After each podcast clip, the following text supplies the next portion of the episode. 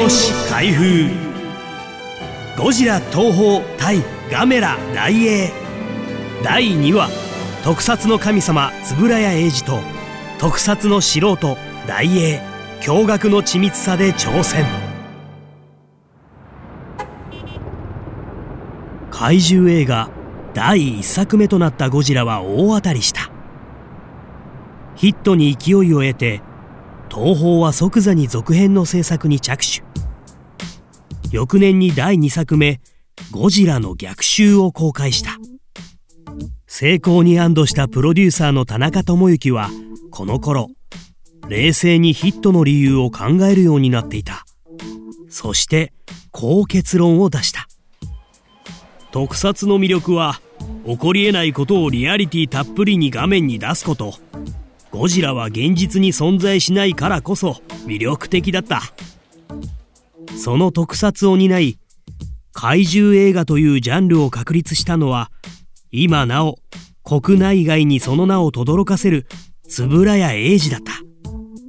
ゴジラの原案をひねり出したのは田中だが同じ時期に円谷も密かに同様の構想を温めていた。何もかも忘れて楽しめるような奇想天外なものを作った方が面白い。私の頭の中では昔のキングコングが踊り怪獣映画のストーリーをまとめていた。昭和17年公開のハワイマレー沖海戦は日本軍の真珠湾攻撃が題材。円谷が縮尺400分の1およそ4000平方メートルにも及ぶ壮大なミニチュアで再現した真珠湾を見て軍の関係者でさえそのリアルさに驚嘆したという。ゴジラ映画でもゴジラの着ぐるみにふさわしい精密なミニチュアのセットが求められた。着ぐるみの大きさがおよそ2メートル。映画の中での設定は体長50メートルだから縮尺25分の1のミニチュアのセットが必要だった。現在人が住んでいる場所が物語の舞台。おかしなところがあれば観客に分かってしまう。スタッフはロケハンを重ね徹底的に細部にこだわった。こんな体験もあった。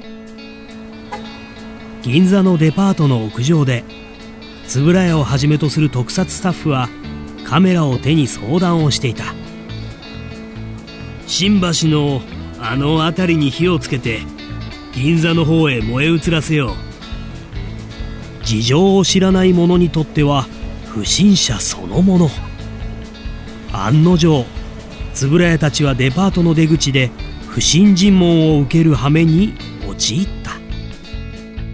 ゴジラでコンビを組み円谷と通過の関係となった監督の本田一郎は観客が特撮部分にいつも驚きを持ってくれる。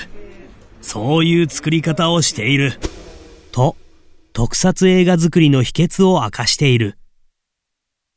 昭和59年に公開された復活ゴジラのプロデューサー田中文夫は、円谷さんの特撮には手仕事の温かみがある。当時としては世界一だった。円谷さんが今の技術で特撮を作ったら、すごいものができると思う。と話した。一方の大英である。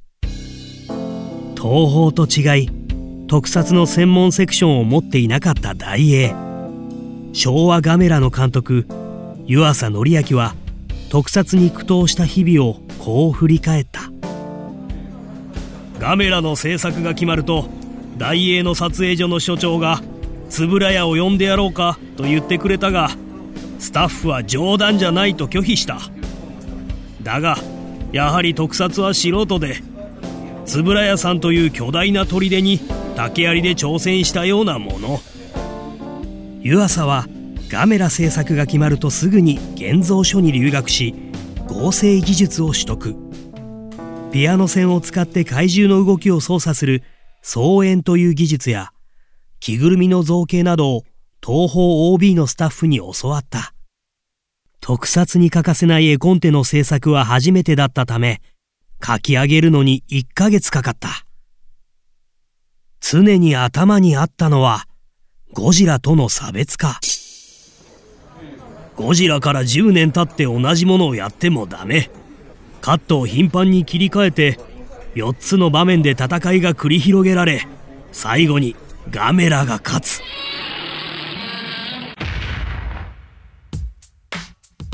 足元から見上げるようなカットで巨大さを演出しているゴジラに対しガメラは極力地面を這うカットを多用した。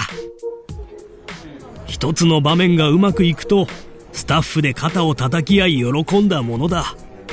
特撮は試行錯誤と苦闘の連続だったが第一作の成功に自信を得たスタッフは作品を重ねるごとに自信を得て特撮にのめり込んでいった。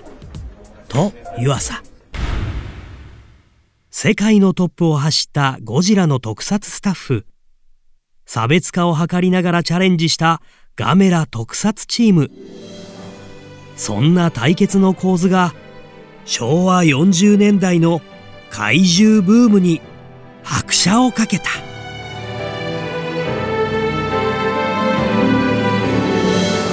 次回第3話はゴジラがシェーをする大変貌と映画産業の斜陽化で眠りにつくガメラをお送りします。案内役は私ナレーターの中川ムックがお届けしました。